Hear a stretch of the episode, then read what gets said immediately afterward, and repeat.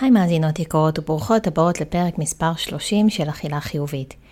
אני לא מאמינה שאני כבר מקליטה את הפרק ה-30, וכיף לי לדעת שמשבוע לשבוע הקהילה של הפודקאסט הזה הולכת וגדלה, ואני מבינה יותר ויותר כמה התוכן הזה רלוונטי לכל כך הרבה מכן, וזה נותן לי את הדרייב להמשיך ולהקליט לכן עוד ועוד פרקים, כי יש לי עוד כל כך הרבה מה לומר לכן בנושאים האלה, גם בנושאים הרגשיים וגם בנושאים המחשבתיים, וגם המון בפן התזונתי, שאני מבטיחה לעשות לכם גם פרקים מהסוג הזה ממש בקרוב.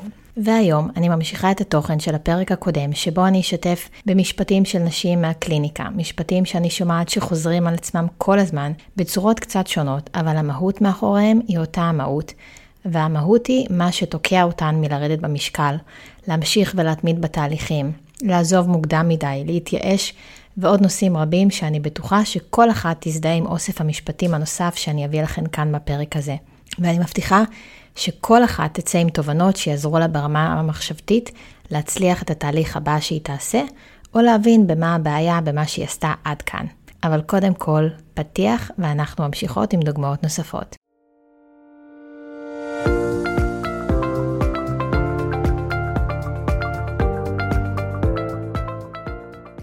אכילה חיובית היא תוכנית שנועדה לדבר על תזונה בריאה, אכילה, רגשות וכל מה שביניהם. אני יודעת שיש בה חלק שרוצה לאכול בריא יותר ובצורה שקשובה באמת לצרכים של גופך. אבל אולי הלכת קצת לאיבוד, מרוב הצפת המידע והאפשרויות. אז באתי לעשות סדר. אני מאמינה שכדי לאכול בצורה בריאה ולהרגיש טוב ולראות כמו שאנחנו רוצות, אנחנו ממש לא צריכות לסבול, ולמנוע מעצמנו מאכלים שאנחנו אוהבות, או לעשות דברים שאנחנו לא נהנות לעשות, אלא פשוט להתחיל להתבונן פנימה, ולהבין מה מניע אותנו להתנהג בצורה שמנוגדת למה שאנחנו מייחלות לו. בתוכנית הזו, בכל פרק מחדש, אני אשלב בין תודעה לפרקטיקה, ובכך נכניס למסע הזה הרבה יותר בהירות, רוגע ותוצאות בפועל. זכרי, מגיע לך ליהנות מהגוף שלך, לשם כך הוא נועד. בואי נתחיל.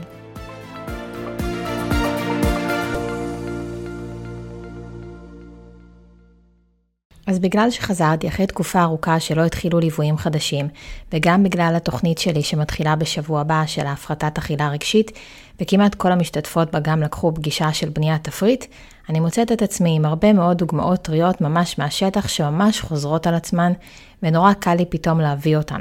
כי בדרך כלל הפגישות האלה קורות לי בטפטופים, פגישה פה, פגישה שם, וכל פגישה היא מתחילה עם שאלון.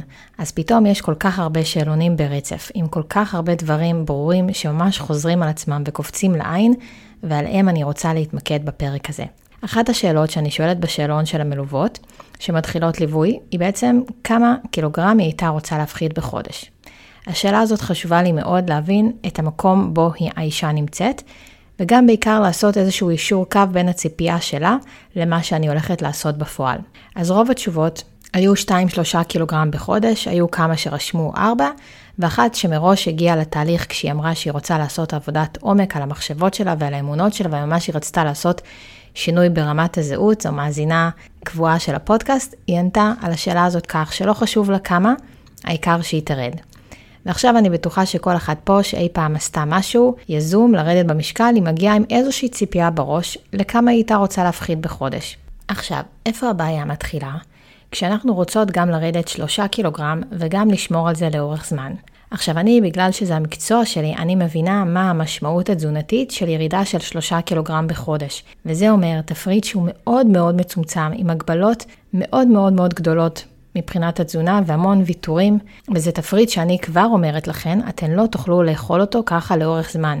אז הגוף בשלב מסוים לא ייתן לכן להמשיך בדרך הזאת, או שאתם תגידו שזה קשה מדי, ואולי זה יגיע מכל מיני דיאטות קודמות שעשיתן, שאולי הייתן צעירות, אז יותר היה לכם קל לעשות את כל הוויתורים האלה, אבל היום אנחנו כבר לא מצליחות לעשות את הדברים מהסוג הזה, דברים שהם יותר קיצוניים.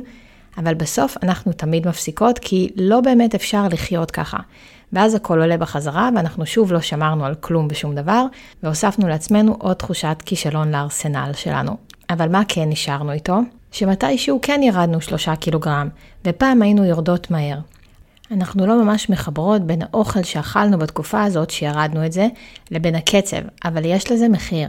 כבר דיברתי פה בעבר על כמה שזה לא בריא ולא מומלץ לרדת בקצב כל כך מהיר, כי מה שיורד מהר לרוב עולה באותה מהירות ובאותה צורה, והקצב שרואים שהכי טוב לגוף ולא מכניס אותו לסטרס גדול מדי, הוא קצב של חצי קילוגרם בשבוע, שהם באזור ה-2-2.5 קילוגרם בחודש.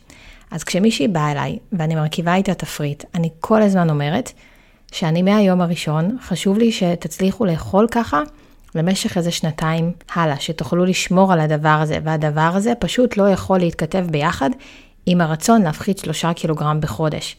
ולכן, אני מזמינה אתכן להבין שהתהליך של שינוי זו ריצה למרחקים ארוכים.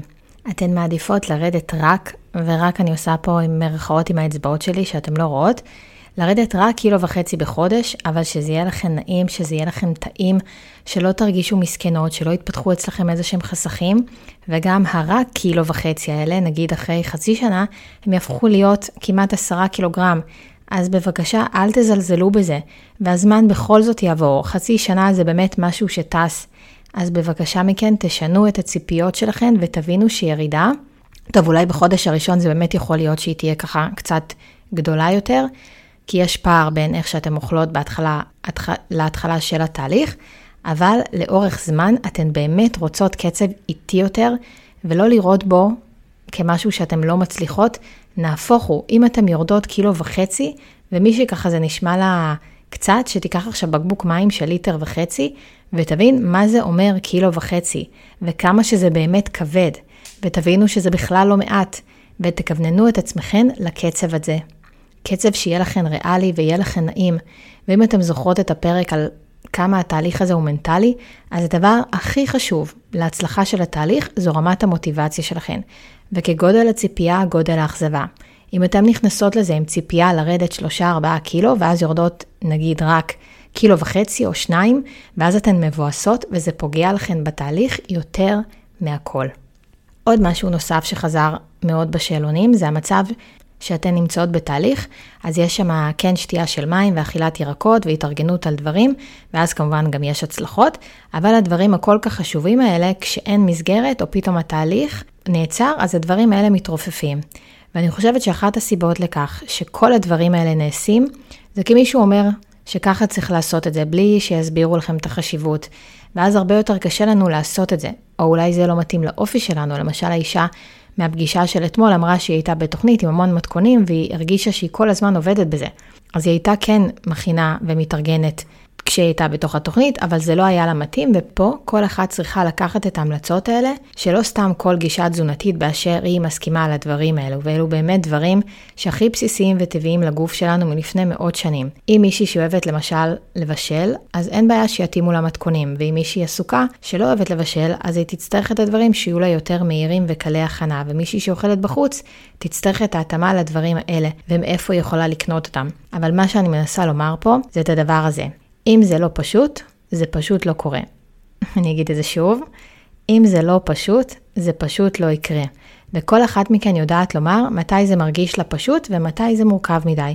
ואנחנו רוצות לקחת את כל העקרונות הכל כך חשובים האלה של המים ושל הירקות, ולהכניס את זה לאורח החיים שלנו בלי שום קשר לתהליך או לא לתהליך. זה משהו שאנחנו צריכות בגלל שהגוף שלנו צריך את זה לתפקוד התקין שלו. ואם זה משהו שהוא לא יקבל, אז התפקוד שלו ייפגע. ואנחנו רוצות לשמור על זה ועליו ולהבין שזה חשוב. ולהבין את המשמעות של זה, גם של השתיית מים וגם של אכילת ירקות, ולהבין מה יקרה אם אנחנו לא נעשה את הדברים האלה. ואני יכולה לומר לכם שזה ישפיע ישר בצורה חד משמעית, תמיד זה יתבטא בזה שאת תאכלי יותר. ואם את רוצה להעמיק בזה, אני ממליצה לך ללכת ולשמוע את פרק מספר 9. לפעמים ההבנה של למה זה חשוב ממש עוזרת לנו לעשות את זה, ולא כי מישהו אמר לנו. ולגבי הירקות, אולי כן אני אזכיר כאן במילה, שאם הירקות למשל לא טעימים לך, אז זה אומר שאת קונה פשוט סחורה לא מספיק איכותית. כי יש ירקות טעימים, הם קיימים, ואת פשוט צריכה ללכת ולמצוא את הסוג הזה, ואת גם לא צריכה לאכול המון ירקות, מספיק שתאכלי ירק, שניים, שלושה, וזה גם יהיה בסדר גמור. אבל כן חשוב שהם יהיו שם. גם בתקופות שאת שומרת וגם בתקופות שאת לא. עוד נקודה שחוזרת על עצמה לא מעט, היא התחושה שאין מה לעשות עם המצב, וככה אני. אני אתן את השתי ורסיות שהיו בשבוע האחרון. האחת אמרה, אולי אי אפשר להשתנות, כל כך רוצה ופשוט לא מצליחה. אולי עדיף לוותר ולקבל את המציאות. ומישהי אחרת אמרה, אני בלופ של ניסיונות ירידה במשקל, שנתיים ללא הצלחה, וזה מרגיש כמו משהו בלתי מושג, כמו גזרת גורל. אז אלו בעצם שתי דוגמאות שמעידות על איזשהו ייאוש לא קטן ומחשבה שאולי ככה זה ואתן צריכות לקבל את המצב כמו שהוא. אז אני רוצה לומר לכן, מאזינות יקרות שלי, לא, לא, לא, ממש ממש לא. ב-NLP זו אחת מהנחות היסוד, אפשרי בעולם, אפשרי בשבילי. אם זה אפשרי למישהי אחת, זה אפשרי גם לכל אחת מכן. אף אחת מכן לא נולדה עם זה, גם אם כל אחת פיתחה את זה מתישהו בחייה ולמדה את זה מתישהו, וכמו שלמדנו משהו אחד, אנחנו יכולות גם ללמוד משהו אחר. אני לא יודעת אם דיברתי על זה מתישהו באחד הפרקים פה בפודקאסט או לא, אבל זה בעצם על ניסוי הכלבים של פבלוב, שמה שהוא עשה, שבעצם דרך הניסוי הזה אני ממש יכולה להסביר לכם איך אנחנו לומדות ממש אכילה רגשית ואיך אפשר גם ללמוד משהו אחר. אז הניסוי הלך ככה, זה מי שלא מכירה, בעצם פבלוב לקח כלבים והוא הציג להם חתיכה של בשר, וכמובן שהכלבים כשהם ראו את הבשר הם התחילו לרייר כתוצאה מזה, שזה באמת תוצאה טבעית והגיונית כשכלב רואה מראה של אוכל. ואז מה שהוא עשה, הוא לקח פעמון, במקרה אחר הוא פשוט לקח פעמון וצלצל בו, וכמובן שלא קרה כלום, כי לכלב אין שום חיבור בין צלצול של פעמון לשום דבר. ואז מה שהוא התחיל לעשות זה הוא התחיל להגיש להם את הבשר, וכל פעם שהוא הגיש את הבשר הוא גם צלצל בפעמון. עד שבשלב מסוים הוא ממש הפסיק להגיש להם את הבשר, ורק מזה שהם התחילו לשמוע את הצלצול של הפעמון, הכלבים האלה התחילו לרייר. זאת אומרת, הניסוי מראה שהכלבים יצרו חיבור בין צלצול של פעמון לבין רצון לאכול, או לבין קשר לאכילה. אז מה שהניסוי הזה בעצם מלמד, הוא מלמד התניה קלאסית. וכל אחת מאיתנו למדה גם במהלך החיים שלה לקשר בין כל מיני פעמונים לאכילה. לאחת זו יכולה להיות עייפות, לאחת זה יכול להיות שהיה לה יום קשה, אחת זה יכול להיות לה מתוך לחץ בעבודה, אחת זה יכול להיות איזו תחושה של תסכול, עצבות, או כל דבר אחר אבל אכילה רגשית, לפחות זאת שמזיקה לנו וזאת שאנחנו רוצות להיפטר גם ממנה, אני לא מדברת עכשיו על לאכול פרוסת עוגה אחת שסבתא היקרה שלי הגישה לי, וזה נכון שזה רגשי אצלי ואני רוצה לאכול אותה, אבל לא על האכילה הזאת אני מדברת, אני מדברת על האכילה הרגשית זאת שאנחנו מרגישות הכי רע אחריה, זאת שאנחנו יודעות שפוגעת בנו, זאת שגורמת לנו להרגיש עוד יותר רע אחרי שאנחנו אוכלות אותה. אכילה רגשית כזאת שלמדנו מתישהו במהלך החיים שלנו, וכמו שלמדנו את זה, אנחנו יכולות לגמרי ללמוד גם משהו אחר. אז קודם כל ההבנה הבאמת מלאה, שזה לא משהו שמגדיר אתכן. זה משהו שאתן עושות, אבל זה לא כל מה שאתן. יש בכן הרבה מעבר, והאכילה הזאת היא ממש לא גזרת גורל. כל דבר אנחנו יכולות לשנות כמובן עם עבודת עומק. בהחלט דיאטת בזק או לא עבודה לעומק לא תשנה את הדברים האלה שאני מדברת עליהם, אבל אני מאמינה בכל מאודי שאנשים יכולים להשתנות אם הם באמת רוצים. ואולי עד היום מה שעשיתן לא הצליח לכן, אבל אני מאמינה שלכל אחת יש בעולם את הדרך שבה היא כן תצליח. וחשוב ממש שתחזיקו גם אתם באמונה הזאת, כי בלעדיה שום דבר לא יצליח. וגם המשפט הראשון, שאולי זאת המציאות, אז כבר בכלל זו איזושהי פילוסופיה אחרת, שהמציאות היא רק בראש שלנו. כל אחת תופסת את המציאות בצורה שונה.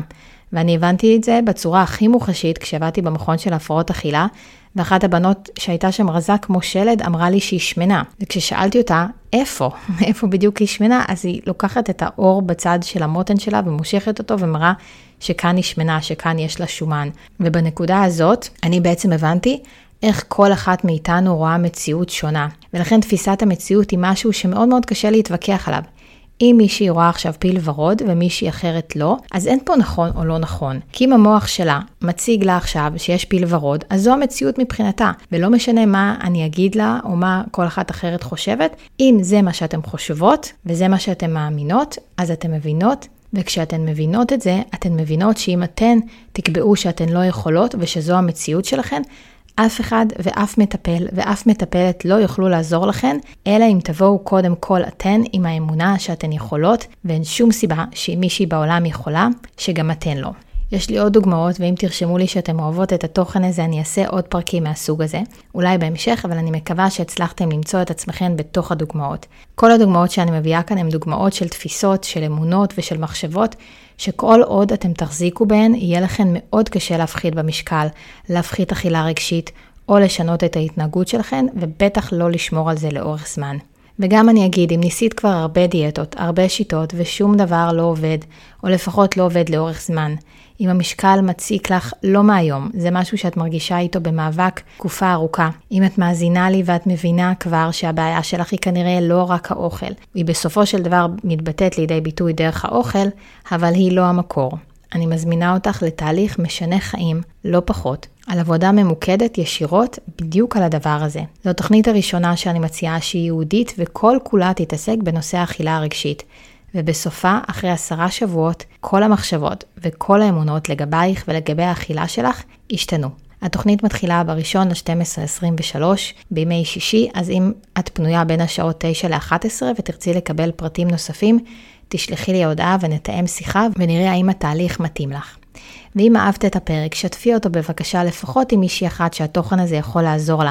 אני חושבת שהיום באמת אין אחת שהדברים שאמרתי כאן כנראה לא ידברו עליה בצורה כזאת או אחרת. אז קדימה, תעזרו לי לגדול ולהגיע לעוד ועוד נשים, וגם תעזרו לי ותדרגו את הפודקאסט, תנו לו חמישה כוכבים, וככה גם האפליקציה עצמה תציע אותו לנשים נוספות. עד כאן להפעם, אני מקווה שהפרק הזה תרם לכן. כמו שהרבה מכן יודעות, אני מאוד מכורה לפודקאסטים, ובתקופה האחרונה כל הפרקים שעולים כמעט בכל מקום הם רק פרקים שקשורים למלחמה ולמצב.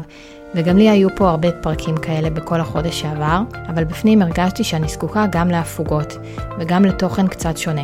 אז אני חוזרת פה לדבר על דברים שהם לא יהיו רק קשורים למצב באופן ישיר, אבל זה לא אומר שאני מתעלמת מהמצב, או שזה לא קשה, פשוט אני רוצה לעזור במקום שבו אני מרגישה שאני יכולה, וזה דרך התוכן, בדיוק כמו שהבאתי בפרק הזה. לעוד תוכן שלי בנושא אכילה רגשית וירידה במשקל, עקבי אחריי באינסטגרם, אני רשומה בתור positive eating by מאיה לנגר, הכל עם קו תחתון מפריד בין המילים, ותמשיכו לשלוח לי הודעות, ואם יש לכם בקשות לפרקים או נושאים מיוחדים, אני יותר מאשמח לשמוע. ושנשמע בשורות טובות, ושנחזיר את החטופים שלנו הביתה למקום שבו הם צריכים להיות.